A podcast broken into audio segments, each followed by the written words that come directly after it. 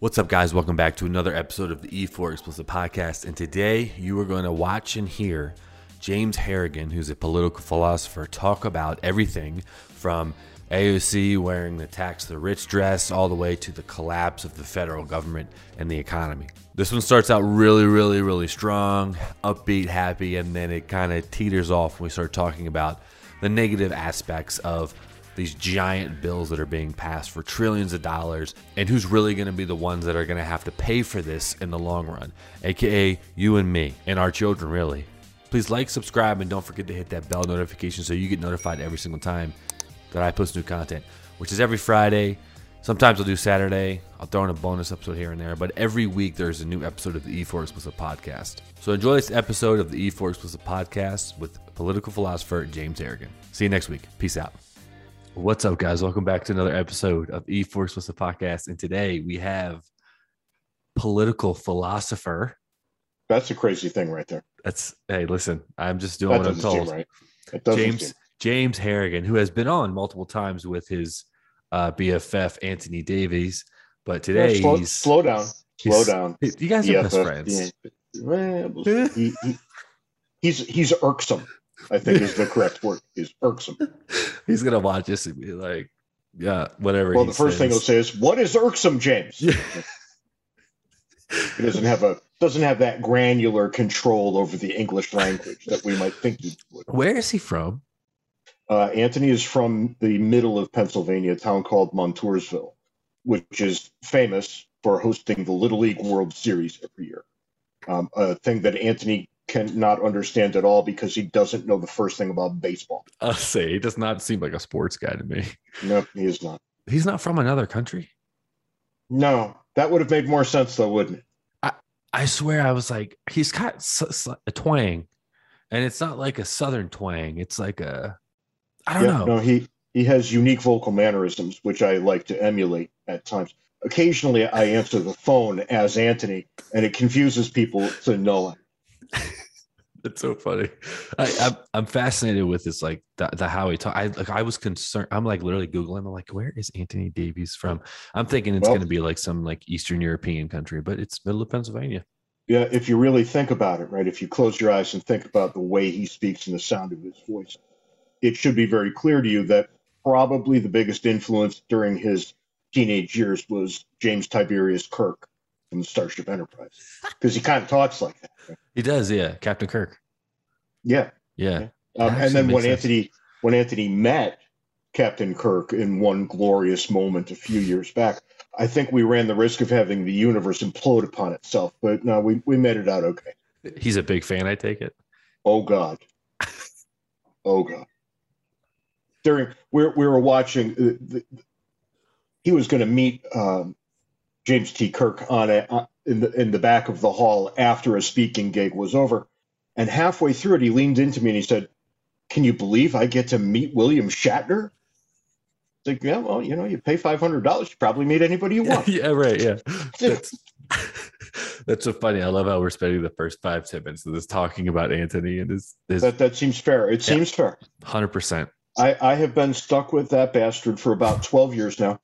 And it, it feels for all the world like a marriage gone bad, right? But that, say- that we keep going because the family Yes. business is such that Yeah. we really need to keep it going. Is working. Um, yeah, Yeah. So we're in that love it. time now where we kind of ignore each other for a few days. yeah, it's like when you're at the dinner table, it's you eat and As I call it, heaven. have I don't have to think about it for two fucking days. I can say fucking days on your show, right? It is Oh. E for explicit. it is. It is. We can be so explicit. I don't I don't have to be circumspect in my use of language. No, you don't. Do you have to do that on words and numbers? Uh, well, we did have to do it on Words and Numbers when it was sponsored by FEE, because really it was a PG 13 that they were aiming at. Uh, we, we struck off on our own maybe a month, month and a half ago, and, and now I don't have to moderate myself. Um, but here's the thing we record the thing, and then I upload the files, and I probably forget about it because I'm not an anal retentive piece of work like Anthony is. But he takes those files and starts editing them. And curiously, he always edits out the most fun that I have. Yeah, the, the F's and the B's and the A's. And- yeah. and and anything I do at his expense. And yeah, Ah, somehow it never makes it into the episode. it doesn't make the cut, the final cut. Come on, Anthony. y- You know, We gotta Yeah. talk. We gotta talk to him about this. This is quickly becoming like a therapy session. Yeah. do you want to hold up a doll so I can show you where he touched me and this kind of thing? oh my god. Listen, I can. What's your address? I can send a bill. I mean, it's no problem. That's going to do about as well as all the other bills who make it to the section. right into the garbage. Right to the garbage. All right, cool. All right, well then let's talk about some stuff that is crazy right now. Well, that that leaves a list of damn near everything. Everything. So So, which part of the lunacy are you interested in? I okay, so I have a list of things I emailed you, and of course I figured all the things that you were like, oh, pff, I could sleep talk that to you. Um, Probably, and I got to I got to admit, in my usual lazy way, you sent it. I glanced at it. I never thought about it for another second. Oh no, yeah, I same. So, I wrote it down. you can 10 minutes steamroll me today with with things I I, I greenlit yesterday. Oh yeah, no, it's well, a lot of the stuff we've kind of touched on briefly with other discussions with since you and and Anthony have been on, but not been able to really kind of like uh, deep dive. And also, side note, uh, I've recently started a TikTok account and have gone viral and blew up. Um, and a lot of the clips, like I just posted a bunch from Anthony the other day, immigration, free healthcare, all this, and it's like, I mean, hundreds of thousands of views in like a day, and it's just like That's crazy shit, business right there. That's absolutely crazy. It's crazy. And, and, and I mean, uh, five, six, seven hundred comments of people, people stitching me. Good it's God. like, I'm like, you guys are crazy. And I like half of them are Canadians, and they're like, oh, he's right, eh? And I'm like, oh my god, I'm, I'm still trying to figure out Twitter. yeah. Fuck? God. it's it's crazy, man. And, and so I'm posting these little clips. So um, I'm gonna try to get some uh, gold out of uh, James Harrigan and see if I can. good good luck to you. I go I viral. know. We'll I, see. I don't think I can. I mean, it seems that whenever I see somebody making a TikTok, they're always dancing in oh some yeah, way. no, this is not. that ain't me never going to happen. No, Not going to happen. I'm not doing no dance moves. Um, this is this right now is as animated as I ever get. Hundred percent, same. Uh, yeah, I'm not doing any. I'm not going to put on a skirt and a blouse and put some makeup on Boy, um, is there a reason why you went right to that? Because it's like that- that's all TikTok is. That seems like the kind of thing that I never would have gotten to. So I really wonder why it is you're thinking about that. all right. Vaccine mandates. Uh, here we go. So we go. It's like the speed round, right? Yeah. Let's go lightning round. Yeah. no, I think. Uh, well, I just wanted to get your take on uh, the not the vaccine mandates because there really aren't any for like the general population, but it, they did uh, for businesses with I think 50 to 100 or over 50 Yeah, employees. there's, there's all kinds of trouble on the horizon here, right? Right. And, and you can kind of see where it's all going to come from. Um, we start with a pretty, I think, simple uh, presupposition that vaccines save people's lives. Now, I, I'm not willing to, to say that I think that is incorrect. That seems exactly right to me. Vaccines save people's lives. Um, and it seems that almost everybody can admit it to some degree or another. I mean, there's still those eight or so percent out on the tail, absolute cranks who will, will never see the obvious thing in front of their faces. Um, but, you know, okay, vaccines save lives. This vaccine is, uh, is like all other vaccines, it saves lives. So, I mean, the major premise, the minor premise, and here we sit, right? That, yeah, we should all have that vaccine. Um, but should it be mandated? There's the there's the question. And there are some groups, I'm thinking especially about blacks in this country, who probably have a historical grievance so strong, given medications that they were forced to take, how they were turned into uh, medical experiments and things like this. I don't know how you look them in the face and tell them they have no choice but to go do this. Right. Right, I really don't. So we're left with a lot of bad choices, right? I don't think we can mandate that this happen. And I can tell you that you know I was down getting my my shot literally the first moment of the first day that that I was able to get. I'm immunocompromised. Lots of people are. Last thing I wanted to do was deal with COVID, and it turns out probably already had COVID anyway. From that time, I almost died laying on my couch coughing for ten days. Right. So here, here we are. But what, what are you willing to tell people? How much of their liberty are you willing to impede or, or confiscate in order to get them to do what you think is the right thing. And now there are no good answers. Mm. Right? Now, anybody who thinks there's a great answer on one side or the other of this is just an idiot. There are no good answers. There are a host of bad. And if I were made the king of the United States tomorrow, I might be marching people through vaccine lines. I really might. Um, then again, as a personal liberty guy, I know that that's offensive because it's offensive to me. Right. Uh, so what do you do given the circumstances? And I think there there's really no good answer here, and I don't think there's going to be. Yeah, that's that's kind of like the the the vision that I'm seeing, and from what I've talked to uh, like virologists and all these people, and um, I'm speaking to one uh, in a week or so who's like Harvard, MIT, like high level person, and I, I I'm I got a lot of questions for them because they're obviously pro vaccine. I'm I'm I was like 50 50. I've talked to virologists before, even before the pandemic happened, and I've never big on vaccines and this and that. And uh, I know they save lives, and I, I believe in science Yep. personally.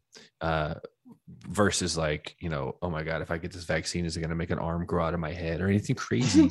you know, there's just, there's people out there that are just like they think that oh, like it's so funny. I hear the uh, the classic, oh, the government is just doing it to track you. I'm like, well, But I don't know about you, but there's a, a phone here that they could literally track that they if, already. if they know- want to track you, they've already been doing it. yeah, Trust me on exactly. this. one. Yeah, yeah. And the, uh, in a, a vaccine is, you know, not, you know, there's way more un unobvious uh options. But right, and we got to we got to listen to people go on and on and on about how Bill Gates is in, inserting Right. something into. I mean, give me a fucking break. How Right. fucking stupid are you yeah, that that's you really believe that? I mean, that's just fucking dumb. I know it's And insulting.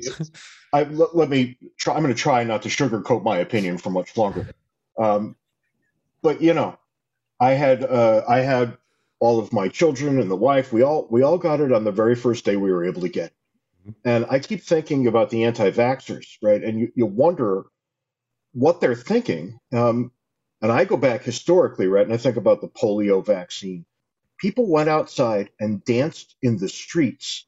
This is literally true. They danced in the streets when it was announced, and they said things like, "Now our children don't have to die." anymore." right. Um, who's anti-vax again? Tell me. Right. Right.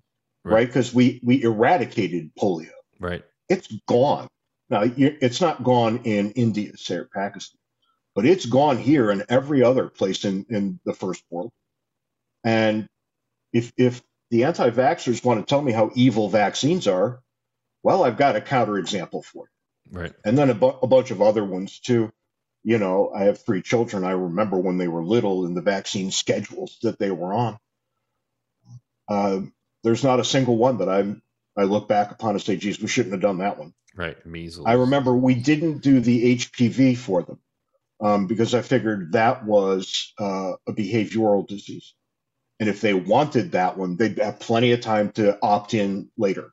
Right. Um, but everything that was not behavioral, right? Anything that you could catch by walking down the street, I couldn't wait to vaccinate them against, Right. against those things. Right. And Yeah. I, you know, I, you look really young. Were you like 12, 13? Because I remember when, when I was young, when I was six or seven, dinosaurs roamed the earth. Moses lived next door.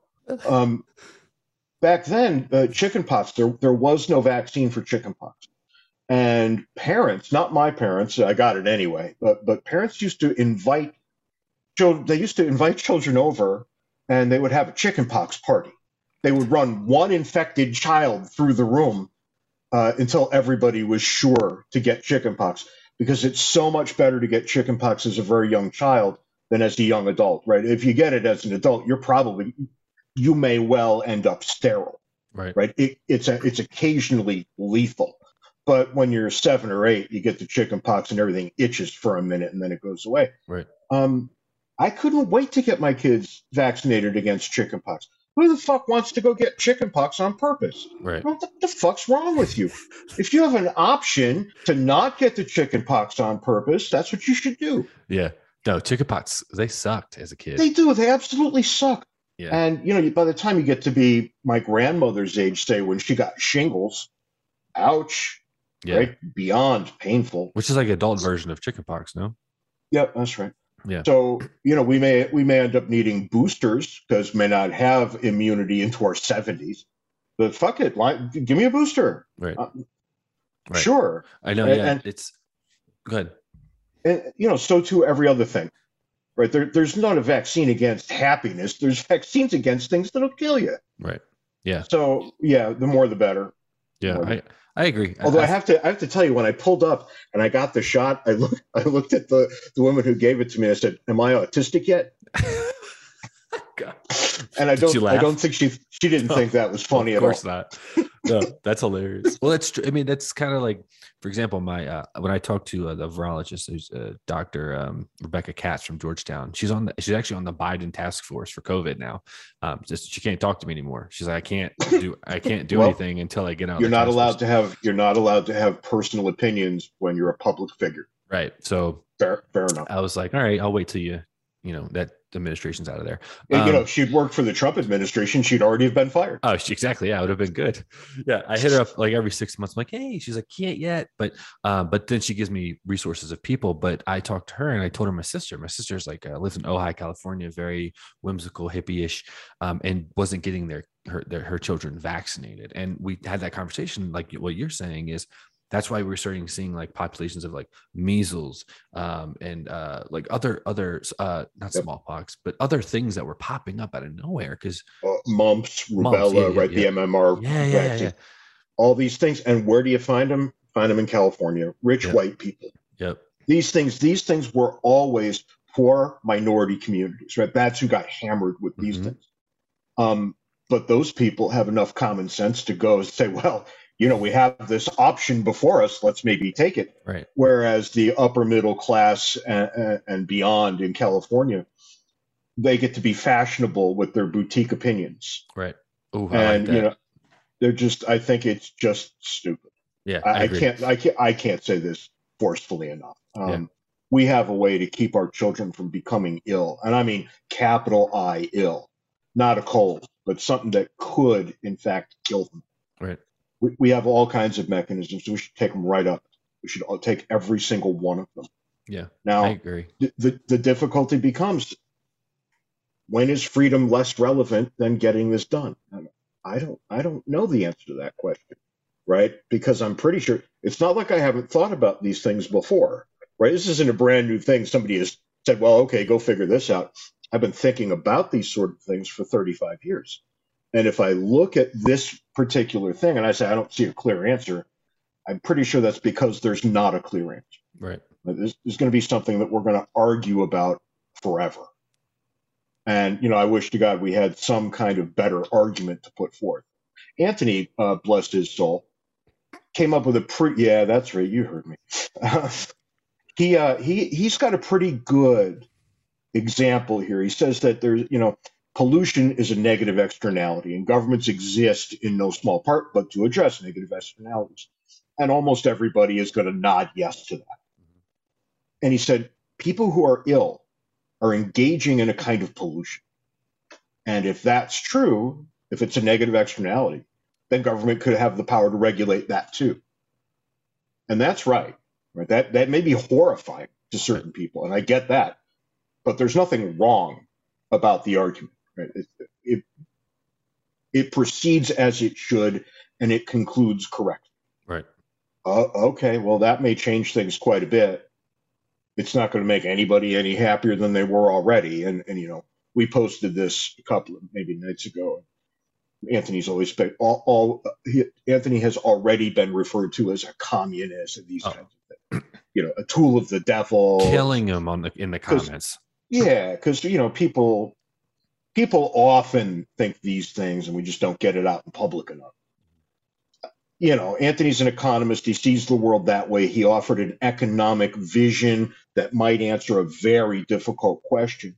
Um, I agree that the question is difficult. I think his presuppositions in in his argument are correct. Therefore, it might well be right Right. that government exists to to take care of neg- negative externalities, and that's exactly what we've got here. Right. Now, I can tell you about my own behavior, right? Because maybe this will shed a little bit of light on how I think about these things. Um, at first, I was not terribly interested in wearing a mask. uh, I I hate it. Right? What has the mask wearing taught me? It's taught me that I'm always too hot and have terrible breath, just like everybody else learned. Right? And so I'm not going to wear this fucking mask.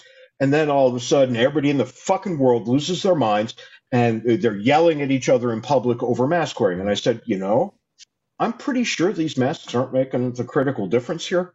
However, if I can put one on and make all of my fellow citizens more comfortable, then of course I will. Right. It's not that consequential. It's not that big a deal. So I put them on. And some months later, a year later, whatever, um, every single person has had the opportunity to get a vaccine. Well, I don't care if you got it or not. That's none of my business. But you had the opportunity to, which meant I rolled up my mask, put it in my pocket, and everybody can bite me if they think I'm going to wear it again. Right. Uh, I have I have no choice but to wear it on an airplane. Um, although I say bite me on the airplanes a lot too. But look, uh, you know, I was happy to do it because it really did make people feel better, and people were out of their minds with Did. fear. Right. Yeah, but but after they've all had the chance to be vaccinated, why do I have to ruin my day now? Right. And I don't think there's any more um, a compelling reason. Right. Children kind of pollute the problem here. It's it's always children are always the problem when you look to to get a general rule that covers everybody. Now, children can't be vaccinated yet, so you see where the friction's going to come. right. Now, children when they get COVID tend to be it tends to be incredibly mild. Mhm. But you know, if I had a three or four year old child, I wouldn't want to hear that. Right. I'd want to hear how much of a risk there was. Right. Well, you know, uh, here we are. We're just going to yell at each other for a while longer. Yeah. Yeah.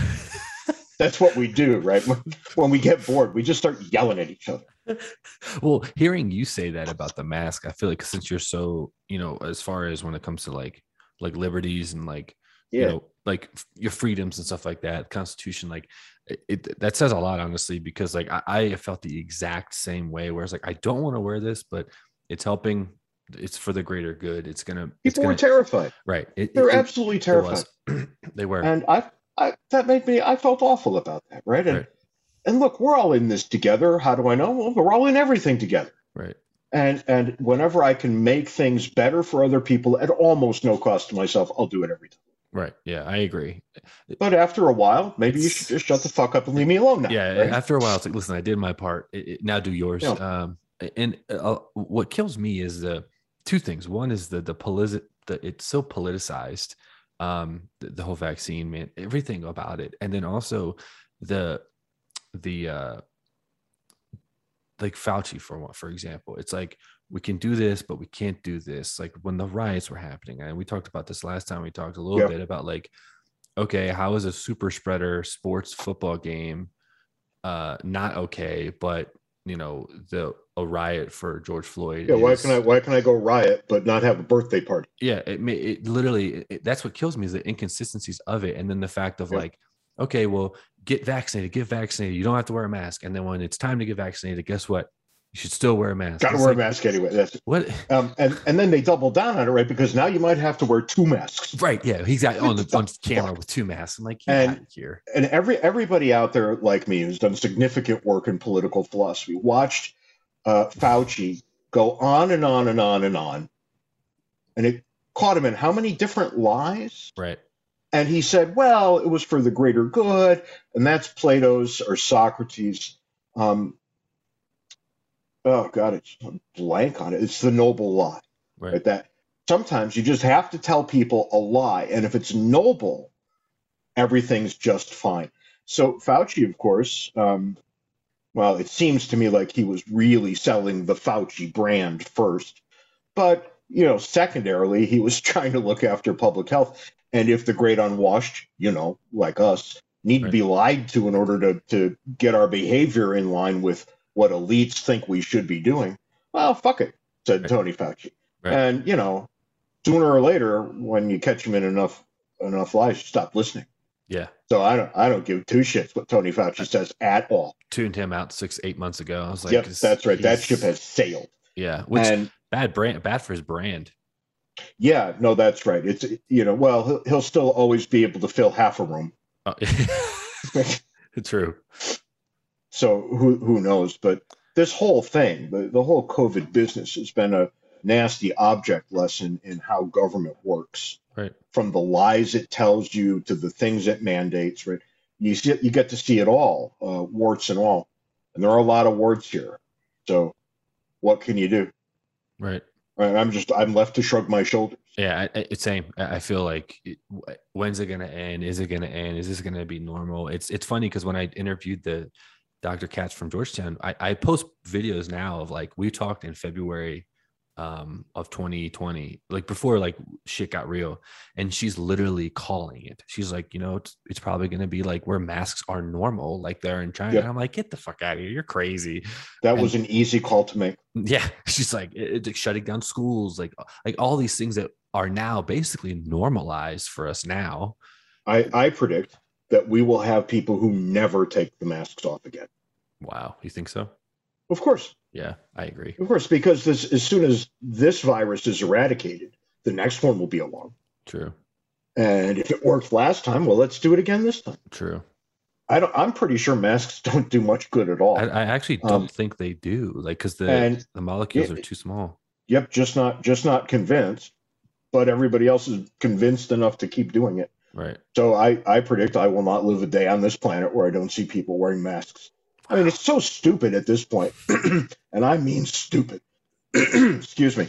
That I'm driving down the road and I see people alone in a car, car. wearing a mask. Um, what the fuck do you think you're going to get alone in your car? I mean, if, if, you think you need a mask, you should you should have rubber gloves on too. Yeah, those are funny. Sake. When I see those, what, those... what the hell's wrong with people? I see people walking outside literally 500 feet from any other living creature, let alone people. Right. Mask, mask up. Yep. The airplanes too. Airplanes have a different uh, air circulation too. Like, so I think that was kind of counterintuitive as well as to having to yeah. wear a mask on airplanes. But I, I'm on I'm on an airplane probably two or three times a week at this point. Right. I travel a lot. Right. And the thing that I have found is that the flight crew was very emphatic in that first month or so about you best be wearing your oh. mask. They are no longer emphatic like that anymore. Nope, nope. Um, one of them, I, I won't even say which airline I was on. It, rhymes with American. Anyway, um, I'm on the plane and I said, "Oh fuck it!" And I just put the mask up on my head because yeah. you know my head is big and bald, and it, it it held the mask quite nicely. And nobody bothered to say a word to me until five minutes before we started to land. At which point the flight attendant leaned in and said, You're really going to have to put that on. Yeah. So yeah, it's they, not like they didn't notice. No, they knew. And and that's the other thing is too. It's like, oh, it's I love when they announce like, oh, listen, if you're gonna eat, also just make sure you eat. And they, I'm like, put it down between bites. You gotta yeah, be fucking kidding. Me. I know, yeah. Go to a restaurant and you're like, like like this invisible force field's gonna block me from when I when I have my mask on from when the hostess takes me to my table and then I take it up. It's like fucking crazy. Yeah, where, where I am here in Tucson, people kind of gave that crap up a long time ago. Same here in Colorado there's, Springs. There's a there's a lot of um, there's a lot of people here, half a million, like we said earlier, and they've got a degree of common sense which you don't often see. Right. So uh, you know, I'm kind of happy living with them. They're they're not crazy, Same. mostly.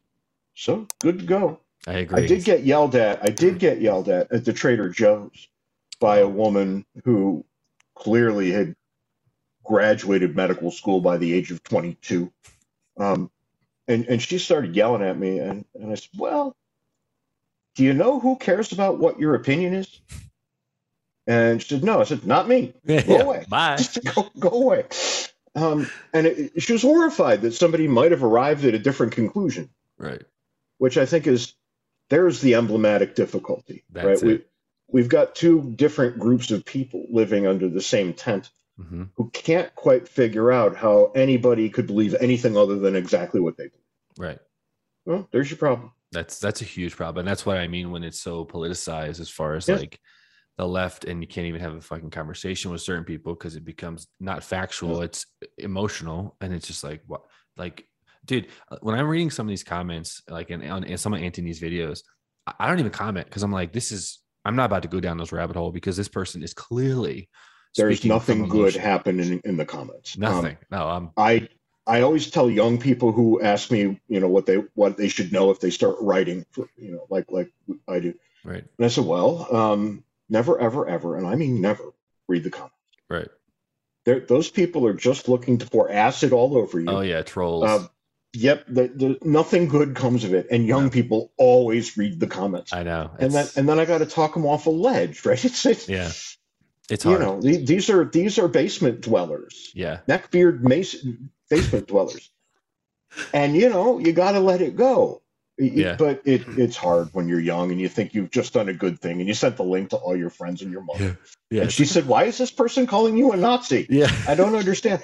Um, No, that's and, true. and, and there it is, right? And I I combat this literally every day of the week. right. I'm And sure. it's my it's my job to put things online so people can read r- rational things. Right. Um, at AIER.org, by the way, go right over there and take a look.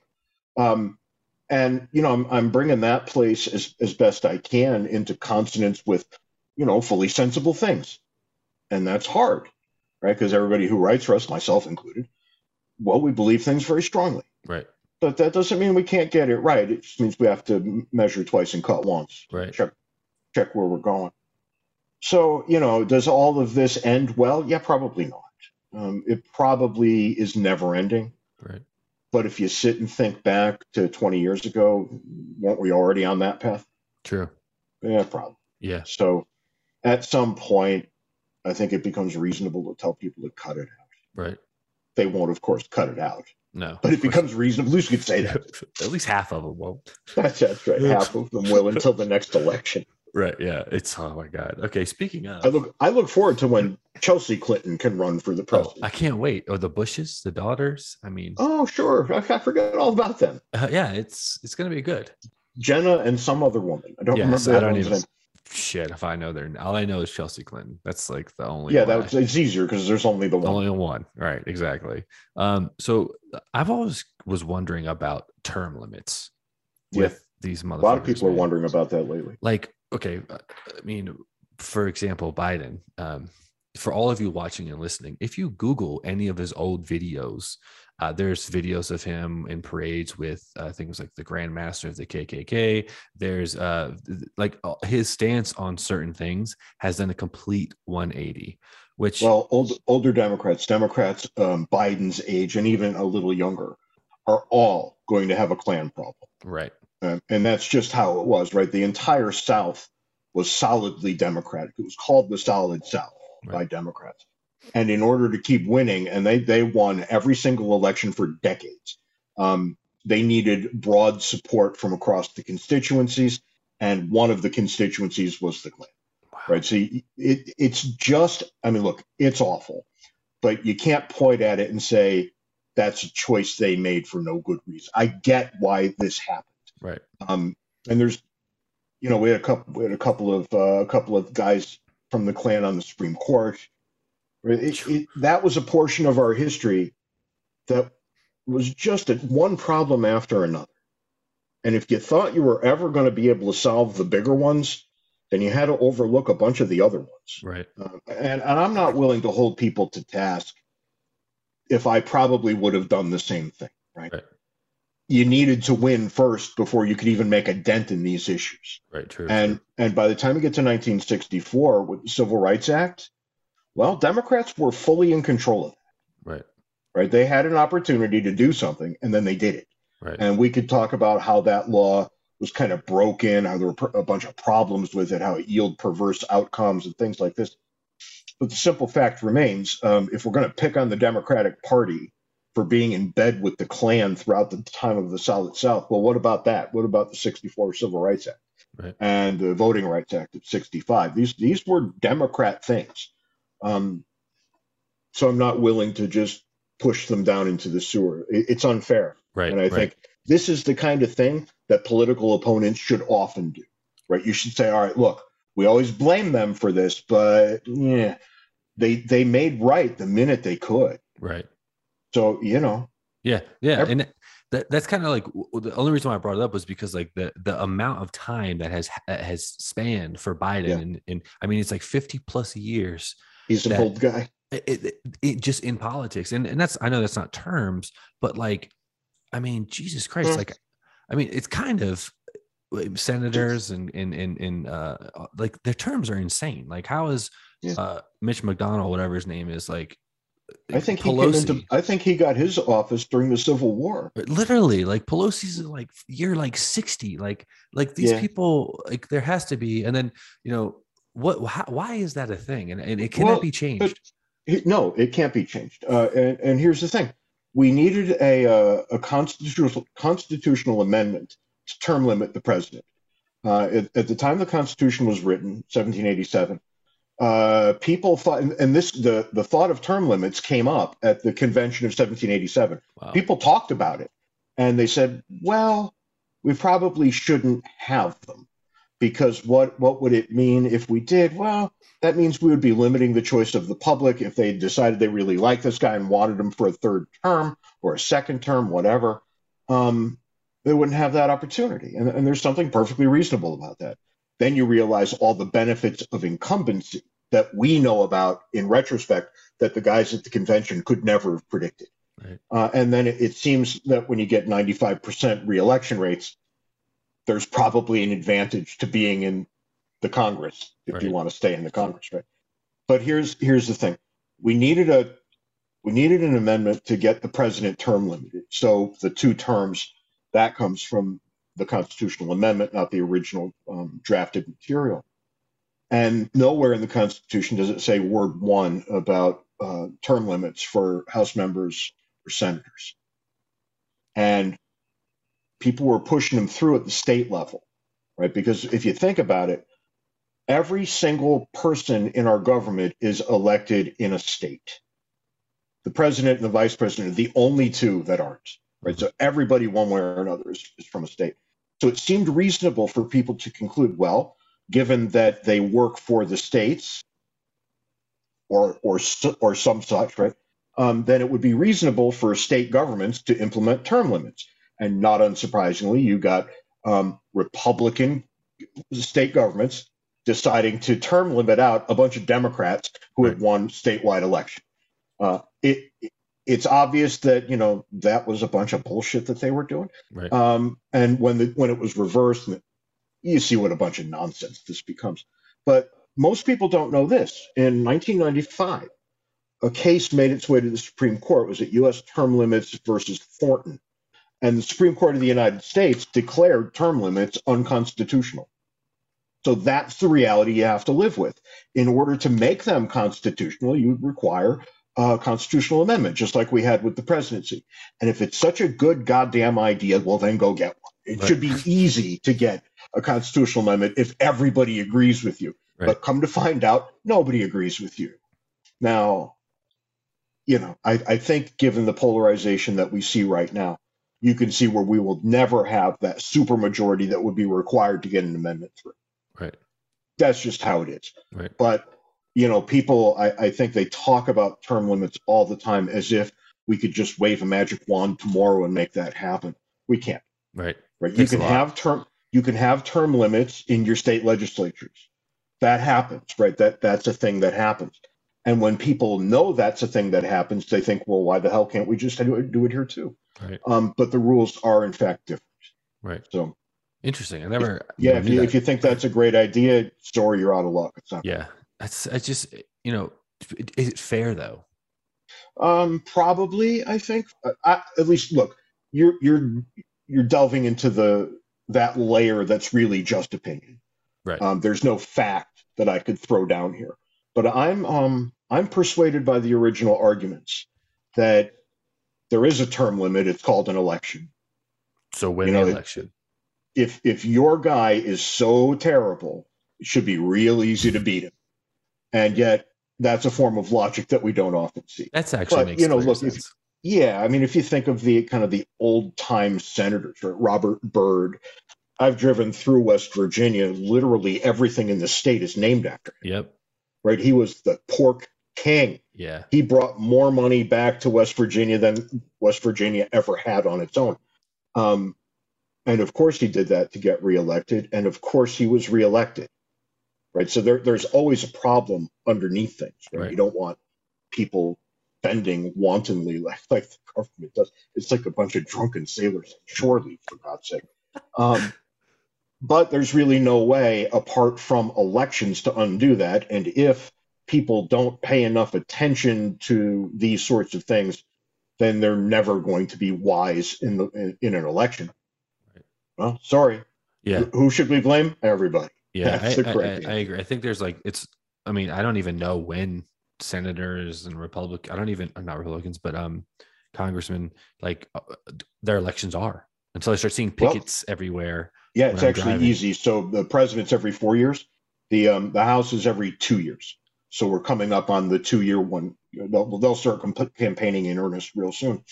Um, but every every time this happens, right, when a party um, takes the presidency, it loses congressional seats coming and going. So here's a here's a prediction for you: the Democrats will do very poorly in the mid year election.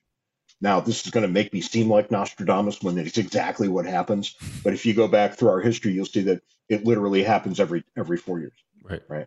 Um, every party out of out of presidential power has remarkable gains in the midterm election. So the the House is every two years, which means every single person in the House of Representatives can be turned out within two years. Wow. And the founders said, well, that's good because that will bind them to the will of the people. People want things in the immediate sense. Right. So let's give them the most numerous branch of, of the Congress and say, this represents you. Every two years, you can vote them all out and get whatever you want. The Senate, on the other hand, they have elections every two years, but it's a third, a third, a third. Right. So you could only turn out one third of the Senate every two years. Hmm. You get 66% in that, you know, the, the, the next two years. And then you get 100% after the, the third. And what ends up happening, because they can't be turned out rapidly, because it, ta- it would take three years for each of them to come up for reelection, the Senate ends up representing long term interests. Right. So you've got immediate interests in the House. I want this and I want it now. hmm And then you've got long term interest in, in the Senate. What would be the best thing to do so we're all better off in six years? Right. And, the, and if you really watch, they operate according to those two different ideas. That's crazy. Um, what it is, but what even emerges, right? If you think about your average House member, Mhm. they always seem kind of crazy and silly right. because they're always playing to a base back home in a in a con- congressional district. Um, senators, on the other hand, come off as dignified above it all. Even the ones that you don't like, right? Think Yeah. Chuck Schumer from New York, Right. who's the biggest ass of all the asses I've Right. seen in a long time. Um, if you watch him, he comports himself differently than a member of the House. He Right. walks slower. He looks more thoughtful, right? It's it's right down to the marrow. So always always understand that these sorts of details in no small way determine what our outcomes are long before there are any outcomes to observe. That's And you can just you just bet on certain things happening because that's how it was designed. Right. That's what's fascinating is like that was designed how long ago, and they had that much yep, 1787. foresight to like think like this is how it should work. And that- that's crazy. And you can read these things. James Madison took copious notes at the Federal Convention. Federal Convention was great fun, right? Because first eh, they sent uh, 55 men ended up signing, but more showed up, um, and th- they were sent there in order to revise the Articles of Confederation, which were at the time the Constitution that we had. Nobody pays any attention to it. Um, so all these guys got there, and uh, they looked around in Independence Hall, a place you can visit in Philadelphia if you ever feel like it. You should; it's great. Um, they, they they walked into Independence Hall. They looked around and they said, "You know what we really really need to do? We need to just expel the press right now." And the entire press was shown the door. Wow. Not one reporter was left inside. Hmm. So you know, if that's the first thing you do, the second thing you do is going to be some shit, right? Right. Yeah. you know that that second thing they do is something way out of bounds and Yeah. it was they they kicked out the press they shut the doors they closed all the windows and you can imagine how that smelled in 1787 in the summer yeah. when they're all wearing thick wool coats Yeah, and fake fake hair. hair. Yeah. But right that must have been a that must have been like a like a YMCA smelling so bad and and they said the first thing they did after they kicked out the press was they said well surely there's no way that we can fix the Articles of Confederation. Let's start over. Yeah. Reading. Seriously? You got to be fucking kidding me. If wow. you read the Articles of Convention, or the Articles of uh, um, Confederation, what you find is that it's impossible. You cannot amend the Articles. There's no amendment process there that doesn't require unanimity. So you could have started over, but you would have needed every state to be unanimous and wanting. Right. And Rhode Island, Rhode Island was the Florida of its day. If there was something goofy happening, you could bet your ass it was happening in, in Rhode Island, man. Rhode Island. And they there was a while and they had two fucking governors, any stupid thing you can imagine. Right. And they couldn't manage to get a delegation to Independence Hall. Everybody else had no problem with this. Right. But Rhode Island just couldn't pull the trigger. So right right there, you know that there will be no unanimity. There can't be. Rhode Island's not there. Mm-hmm. Um, making matters a little worse, uh, the state of New York sent three people. Two of them looked around and left. They said, "This isn't what we st- decided to do. We're out of wow. here." Which meant that New York didn't didn't have a quorum either. Um, the third guy from New York, Alexander Hamilton, you might have heard of him. He stuck around. Wow. The other two left. Uh, yeah. So right off the bat, two states don't even get a vote. You, this is not going to be unanimous. It can't be.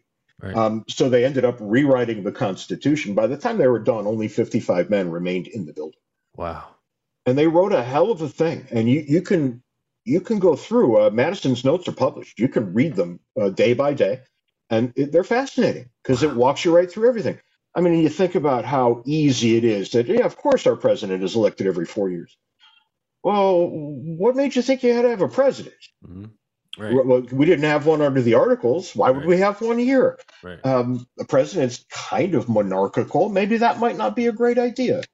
Well, that was never really seriously considered. Of course, we were going to at the time. And what else? It was going to be one dude.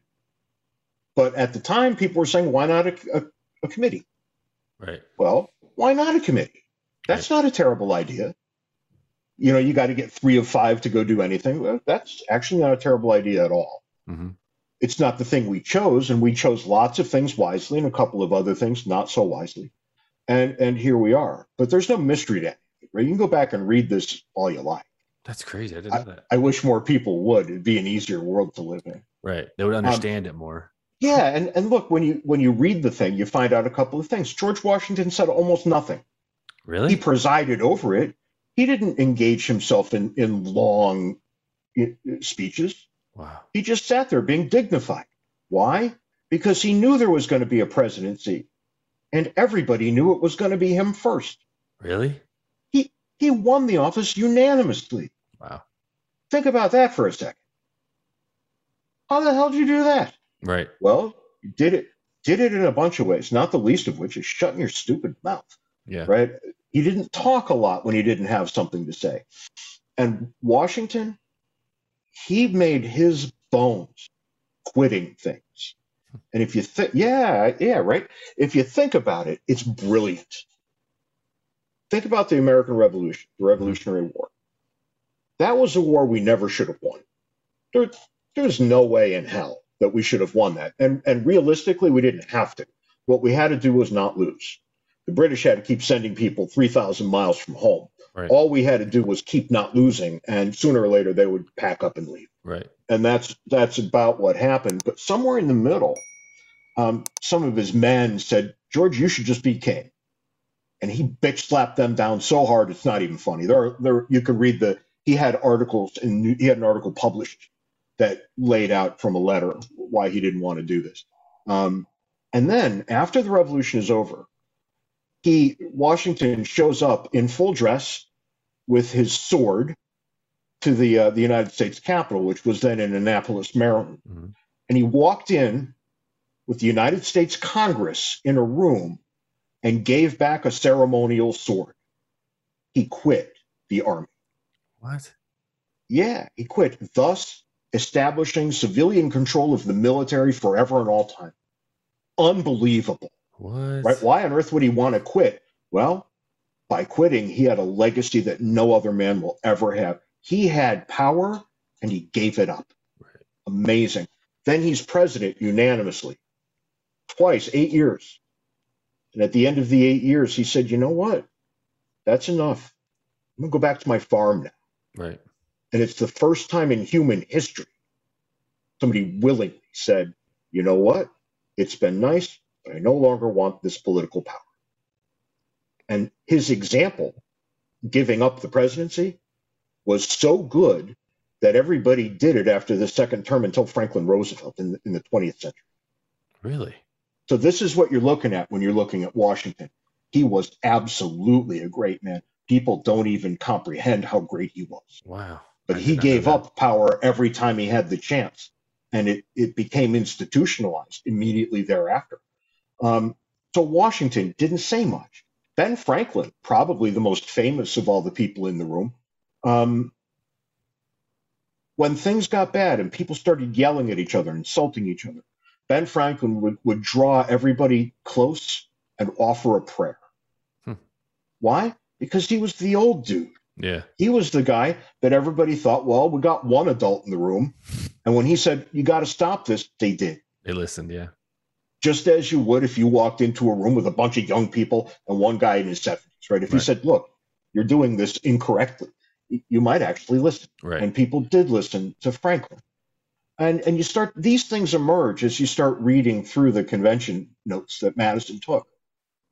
And it's a beautiful thing, right? The, the convention was unbelievable, totally high minded. Mhm. Um, come to find out, uh, they they ratify the uh, Constitution inside the room, and what do they do? They send it out. They say, "Well, let's send it to the states." And nine of thirteen, if nine of thirteen buy into this, we're going with it. Well, that was against the letter of the law of the Articles of Confederation, which said thirteen of thirteen. But the people who wrote the new one were claiming a much higher authority. They, they weren't they weren't looking at legalisms. They were looking at things that they would they would more likely consider the natural law, and things that we had to settle as a people, or we were all going to be in real trouble. You can get away with a failed constitution. You couldn't have gotten away with two. This was the last chance they had. Right. And they grabbed it with everything they had. So I think I think the entire thing is so honorable that it, it, it breaks my heart when people don't know anything about it. That I. Right. And I- what if we learned we've learned that the, the people who did this were all villains in the American story. Right. And and that's that's asinine. Of course that's they were human beings and some of them had done pretty horrific things, but they had done, largely speaking, what all the other humans had done. Right. Except they were smarter and a little more high minded Right. because they were able to put all of what they wanted aside and figure out what would work best. For the future. And here we are. And look, I'm not going to make the case that we haven't prostituted the Constitution in every way. We have. Mhm. But that it still exists at all It's is shocking. It It's shocking. It is fascinating. if you could bring James Madison back and say, well, what looks weird to you, Jimmy Madison? He, he would say, but you're, you guys are still using that Constitution we wrote? You got to be shitting me. yeah, they're all drunk, Um, just making shit up. yeah. And, yeah. Oh, and, Yeah. and one of these days I'll send you over the bar tab for George Washington's retirement party. Really? It's astonishing. Wow. It's astonishing. Those fuckers drank more than any group of people ever should have had. That's They're- crazy. They were living hard. So, so George Washington, by him forfeiting after eight years, that kind of like set the okay. There's your term, there's your term limit. wow. It was enough. And and when did we get the constitutional amendment breaking the other way on this? Right after we had seen Roosevelt win a fourth term. He didn't get to serve it. Yeah, he didn't Oh. serve it. He died. Um, so he was into his fourth term. But you know, when when George W. says, well, when George Washington says, um, two years is enough for any man, and then somebody gets four, and then a, ho- a minute and a half later, we have a constitutional amendment on the way. Right. You can tell that Washington over time still wins the day. Yeah. Yeah. We all cared. We all cared about something. We just forgot why we cared about. it. Right. That's fascinating. Yeah. I would love I to see the bar tab from back then. Oh, I'll, I'll send it over to you tonight. You're gonna. You That's probably want to put it up on the screen. It's Oh. really that funny. That's cool. Yeah, I'll put that up. It's probably handwritten, obviously. Wow. It, it's really. yeah, send I, it I over. I'll, I'll pop it up. Yeah. Um, what do you think about recently with um, what AOC uh, when she went to the Met Gala?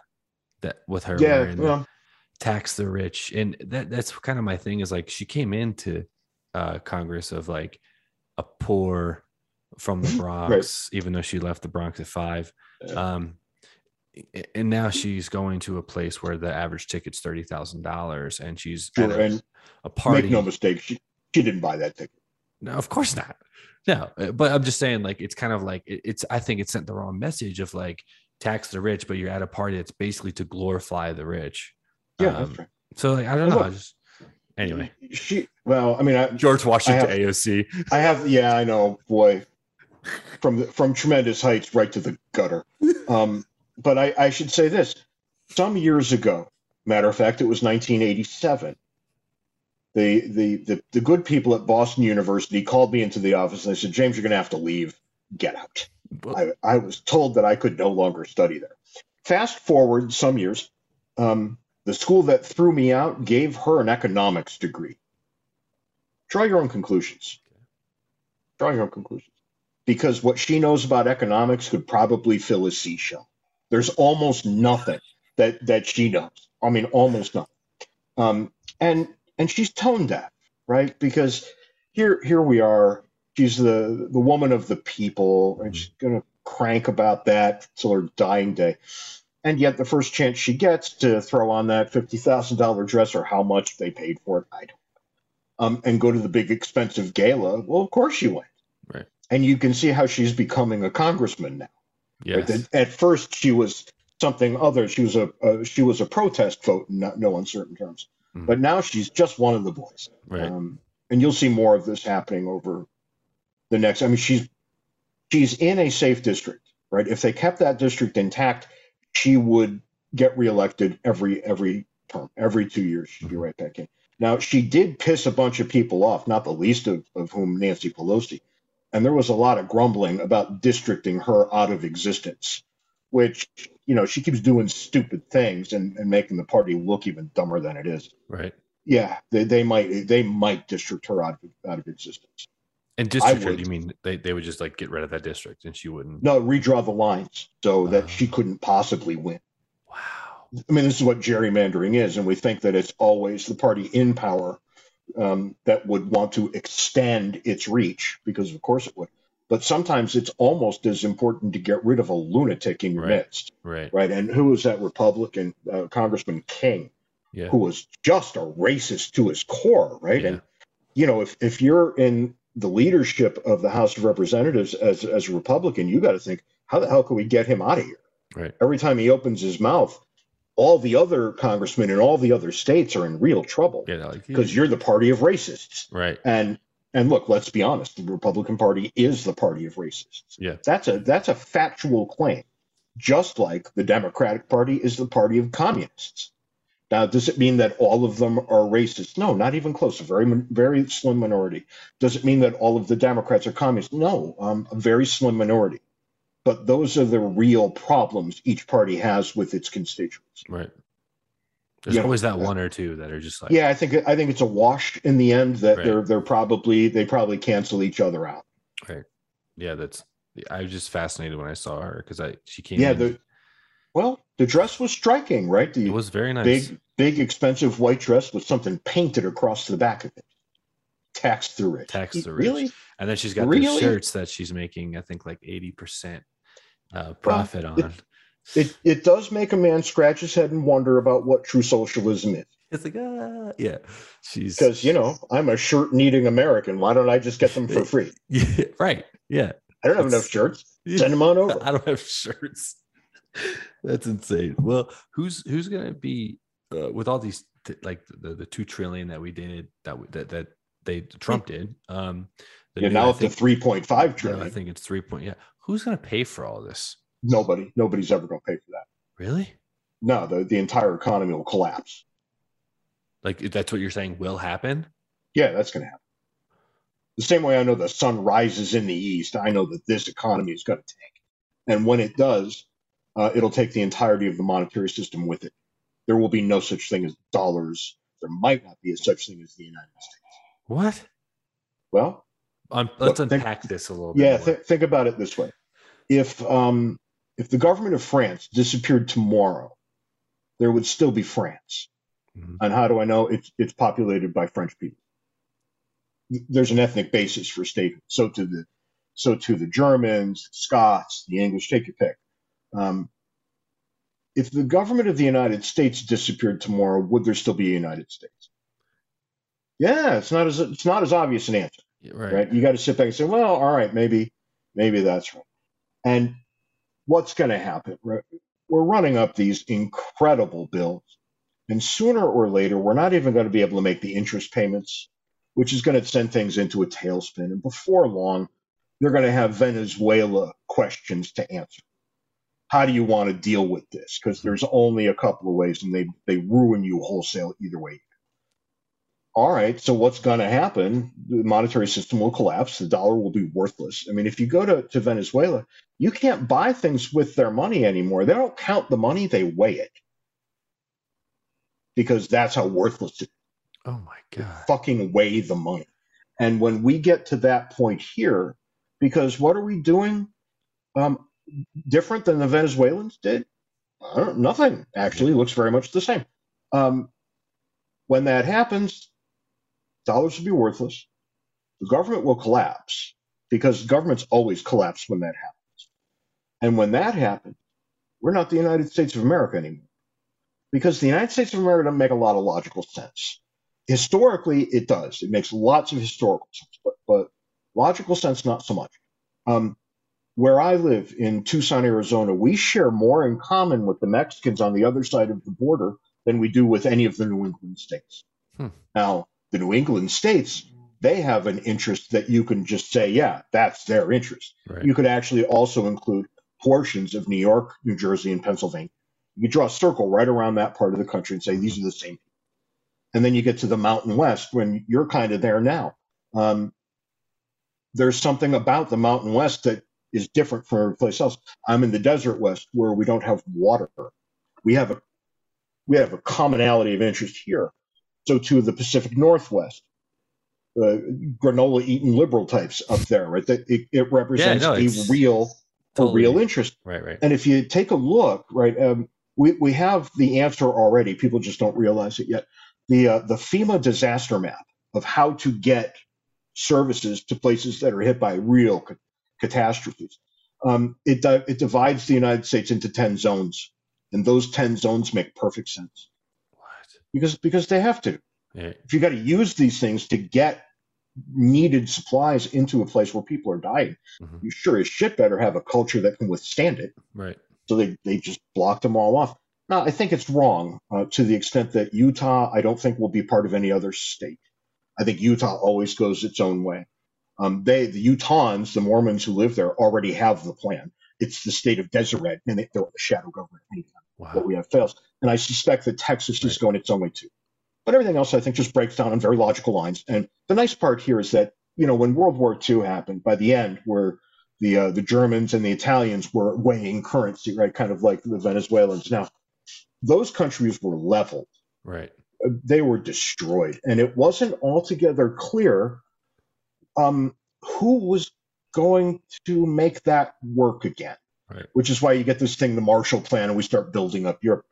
When it happens here, it's actually not that big a deal, not like it was with war ravaged economies, because the productive capacity of, of, the United States remains exactly as it was the day before. Hmm. We can make shit. We're just going to need a better system to right. to do the accounting. That's so crazy. we'll need a better monetary system. Yeah, we when Ant and I first started thinking these thoughts, we said, okay, everybody's going to think that's crazy. Yeah, um, doomsday. Let's, let, us not talk about that in public. Right. And about a year ago, we said, well, um, I don't think anybody's going to call us crazy. Now it just seems like a very, very good prediction. Right. It, it, and there mean, we are. It sounds it sounds like it totally and, and by by saying collapse, do you mean literally like there won't be any government there won't be any more police there won't be any like like what do you mean by collapse the federal system will collapse you'll still have state power right? There will be states and that will you know the, the question is how much of that gets exerted over time. Right. I don't know. Um, but you know look if, if i had pulled you aside and said look man um, it's 1922 and i don't know when it's going to happen but i'm pretty sure the stock market's going to crash within a comfortable span of years, right? And I'm pretty sure we're going to end up with a Great Depression. I can't tell you when, but I'm sure it's going to happen. Why? Well, I know history. Right. That's what happens when things get like they are now. You would have to think about it and you'd have to say, okay, is that guy, does he know what he's talking about or is he crazy? Mhm. And if you thought even for a second that I might be right, you would take measures. You would make sure that you had what you needed to get through a hard time. Go do that. Uh, that's not hard. That's not crazy. You should have some food around your house, right? It should be able to last you a while. You should have a, a consistent water source, right? Make sure you're not in, beholden to anybody to get these basic things. Should you should have some weapons. You should have some bullets, right? Right. You should just be living. I don't want to call it a prepper lifestyle, but a self-sufficient one. Right. Well, there's nothing crazy about that. And if you're wrong, if I'm wrong, you're the guy who had too much food in his house. Right. Right. Too many guys. Uh, that just that just doesn't seem like that big a deal. right. Yeah. No, I totally understand that. That makes total sense. You know, yeah, I, I don't want to live in the in the middle of a major metropolitan area. I'll live outside of town. That's fine. Yeah. Um, but not not downtown where lots of people are all the time, where they become unruly first. Right. That's right. not my that's not my kind of thing. Do I think this is going to happen? Yeah, I know this is going to happen. You When? know when? No, you no, don't know. can't tell you. Can't Yeah. tell It could be Uh, be- decades or or what? I, it's hard to imagine, right? When when Anthony and I first started, this, our best guess was 25, 35 years, something like that, Mhm. and that was 10 years ago. Um, and the debt has gotten much, much worse, and it, it's escalating now exponentially. It's not a linear thing anymore, right? It, it was linear, and then it just did this. Um, and sooner or later, and here's where it's going to get ugly. Nobody's going to loan the United States government any more money right. because they're all going to realize they're never going to get it paid back Right. and the, the government is already running out of places to borrow. Ah, that's more of a problem than most people are willing. Damn. So when you can't borrow any more money, you're gonna, always going to do the same thing. It's what the Venezuelans did. You're going to print more, Yep. and when you print more, it's all going to be worthless. And when it's worthless and nobody will use it anymore, um, what's the point in the United States again? Right. Ah, and now it doesn't sound crazy at all. Damn. Yeah, sorry, man. Damn, man. Sorry, but but look, go take steps. yeah. Listen, don't, don't gotta tell me twice. I can get a couple cans of tuna and a couple uh, ARs. Yeah, there here. you go. You got it. You're like a bad, bad prepper. Yeah, I'm terrible. Yeah. It's a tuna. yeah. Don't don't rely on me to help. There could be any mayonnaise after the apocalypse. Tuna's no good. This is true. I didn't even think about that. Fucking mayonnaise. Well, so what do you think about the like? Okay, d- am I wrong? Did did the federal government cut off the unemployment or the extra unemployment that they were given? I I- I can't keep it straight. I don't know. E- Every now and then, too, I get a letter in the mail saying I get some thousands of dollars by virtue of having children. So I I, I was a breeder, and now I get I get checks in the mail. I, I'm not quite sure I understand. Um, I don't understand when I don't get them. I don't understand when I do get them. Yeah. But hey, why not? I'm just a PhD in political science. You wouldn't expect me to understand it. Yeah. What, what do you Uh, know? Yeah, Yeah. no, that's right. Actually, a couple of years ago, I was walking through the halls when I was still working at the University of Arizona. And you've seen these these dopes that walk around trying to register people to vote all the time. Right. One of them, one of them gets me in the hall and she says, um, "Would you like to register to vote?" And I said, "Oh, um, I'm a political scientist. We're not allowed to." And she went, "Oh, Huh? okay." Yeah. Turned around and walked away. So I, I think we're we're not getting the right kind of people to go looking for people to sign up to vote. Right. That's Just- so just funny. Just saying. what do you know about voting? Right. Yeah, not much. Yeah. Well, the I think the because I know a DeSantis in Florida and I think Abbott in Texas basically were like, listen, we're not taking any more federal aid because like the workforce. I know like my job, my real job, um, it's like hard to keep people because people are making like you know a thousand dollars sitting on their couch eating potato chips instead of Yep. coming in and doing work. Like with that, uh, you know, uh, taxed with the all these bills and everything like that. Like I don't know what like how what how do we fix that or can you even fix that Yeah, at this point, it's not fixable. really Yeah, no, it's not. Fixable. Um, look, there might be a technical way to fix it, but realistically, here on the ground where we live with politicians, no, this, We we've passed the point of no return on this. Really? So yeah. So brace yourself. It's going to be worse. It's going to be a lot. Damn. Sorry, I, man. I, I don't know what to tell you. Yeah, I know. I'm just like a wet. I'm like a wet blanket. Showed Yeah, up man. Jesus Christ. Yeah, it's gonna no, get worse. Oh, It is man. going to get worse. There's no doubt it's going to get worse.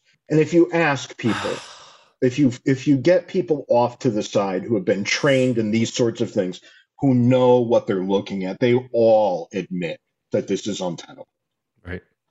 So, you know, you can't blow it by anyone anymore.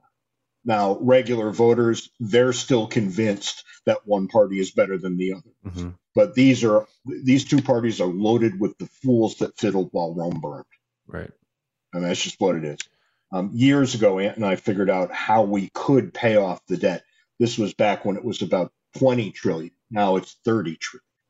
And in order to pay it off, you would have had to um, cut the federal budget, not the Washington cut where they cut what they were going to increase by, but a legitimate cut. You'd have to cut it 15%.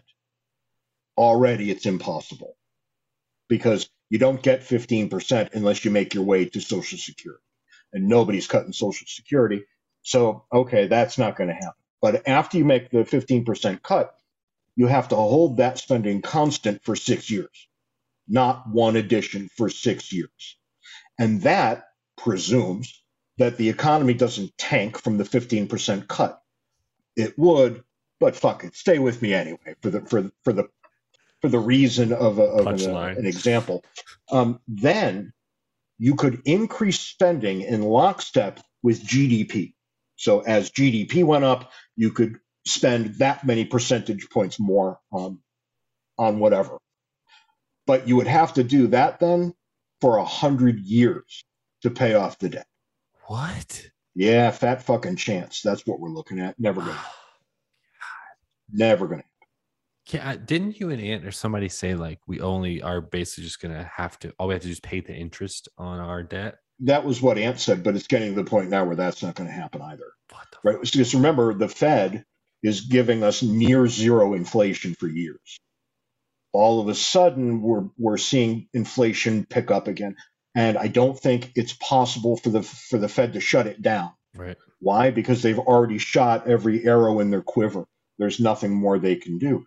Um, and when you start looking at what we're up against now, all of a sudden interest rates are going to start going up. There's no way they stay this low forever. How do I know? Well, it never stays this low forever. Right. Um, the average, the average interest rate in this country about six percent. That's about the average running running for the last 50, 60 years. Um, when it goes from 2% to 6%, how's the federal government going to pay the pay pay the debt now? They they could, they won't even be able to pay the interest. Right. Why? Because interest just tripled. They weren't doing a particularly good job of paying it before. Right. So you know, here's what we're left with. There there ha- there has been significant mismanagement, and in the end, we got that significant mismanagement because politicians gave the people what the people wanted. People wanted a bunch of free shit that never have to pay for, and we're running deficits so big at this point that one dollar of every four that gets spent is on credit. Twenty five percent of all the spending is deficit spending. What? Yeah, yeah, yeah. From the government. And yeah, yeah. I mean, there's just there's no way to make a happy ending here. right. The, the government spends money it does not have, and sooner or later the government will have bills it cannot pay. Mhm.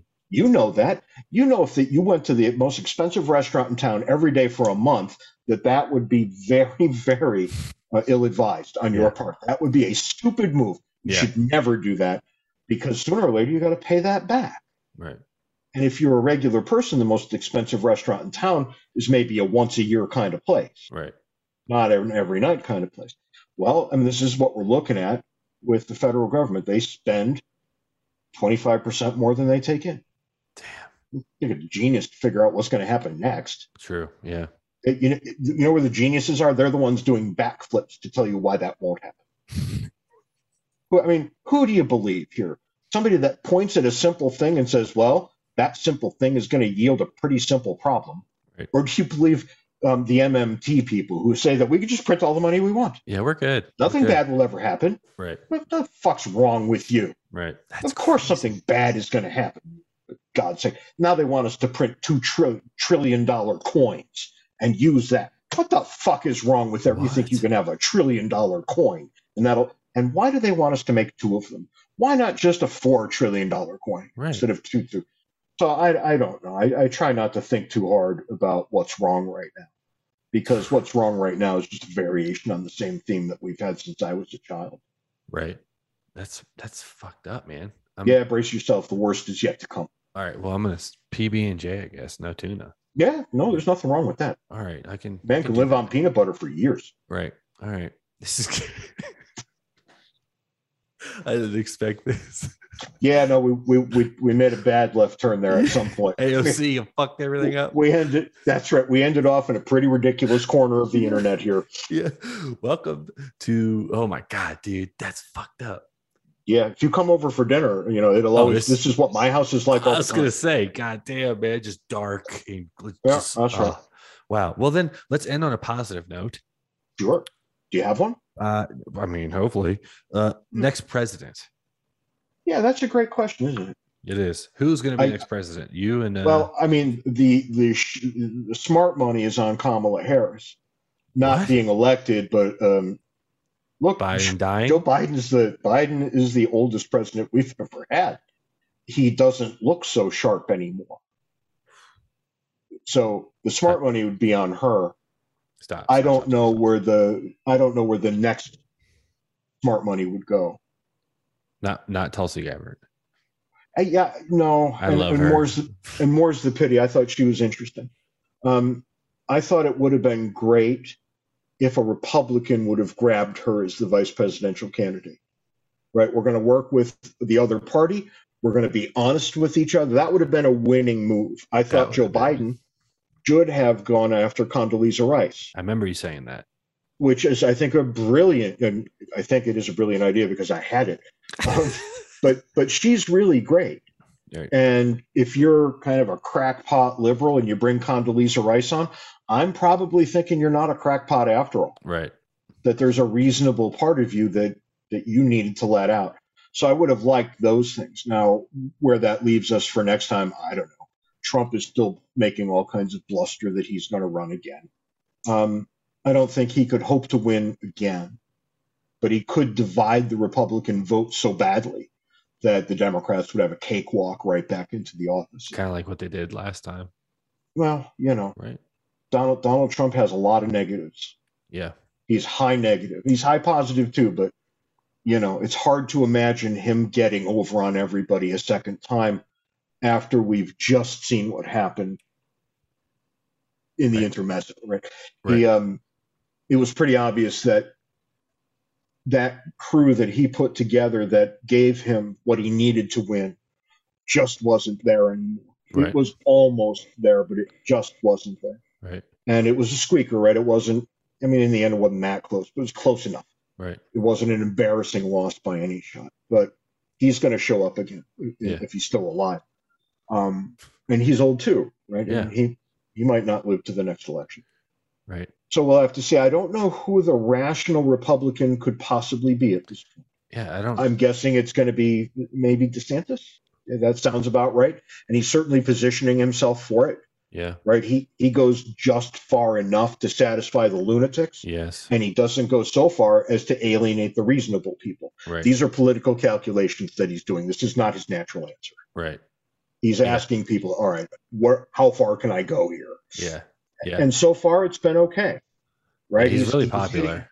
he's hitting the right notes, and if he's popular in Florida, a state that Republicans must win to get the presidency, well, Florida is a pretty pretty 50-50 kind of place at this hmm um, he would win it in a landslide. Right.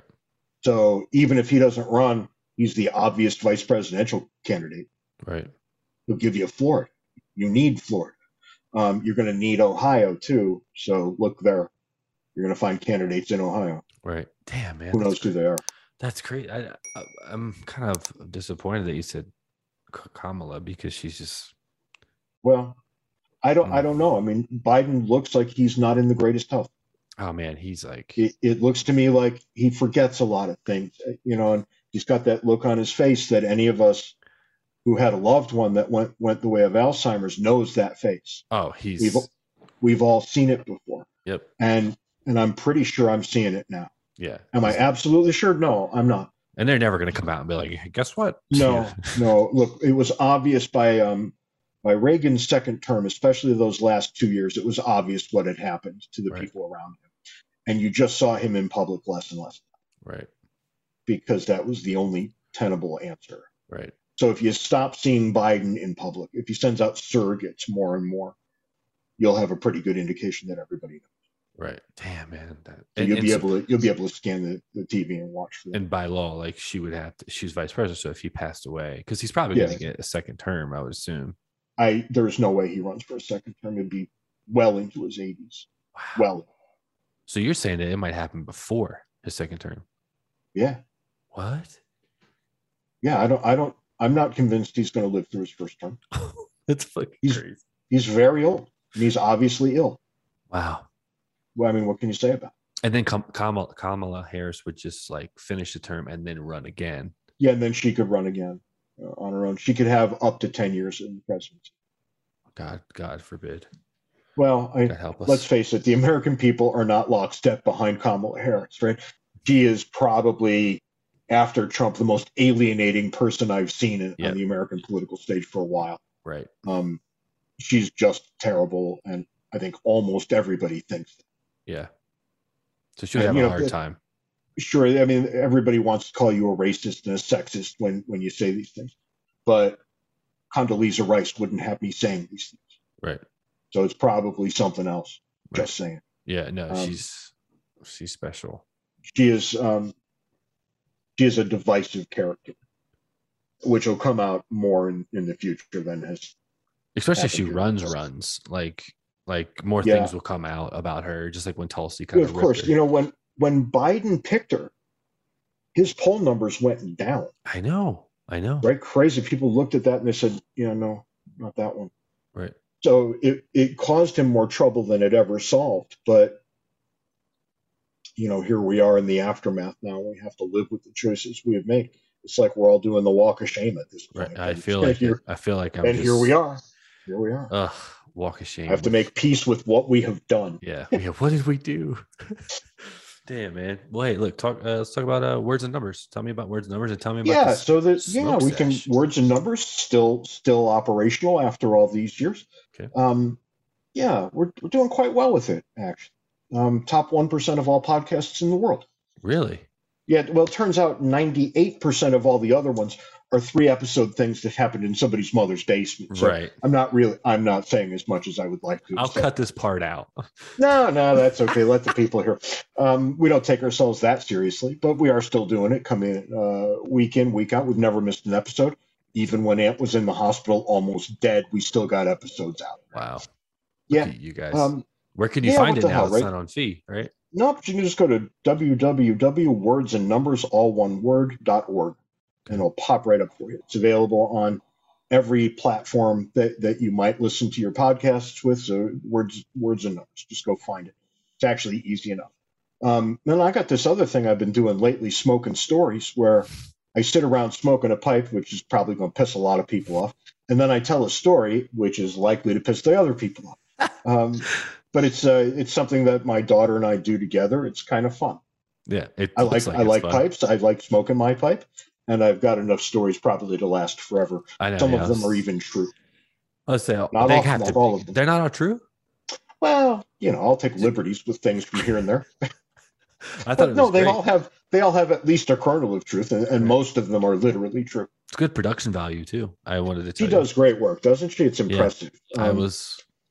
I was yeah. like, damn! In the intro, the, no, the funniest one was the uh, the video that you have played that's living on the channel that uh returning people can or new people to the channel would see is when you do like the blooper. You're like, ah, fuck it, and then it cuts to the. that- I literally like spit out my food when I, I was like, I wasn't expecting it. was so funny, but the intro my, is great. my my daughter probably swears more than I do, if you can How old is she? if you can believe.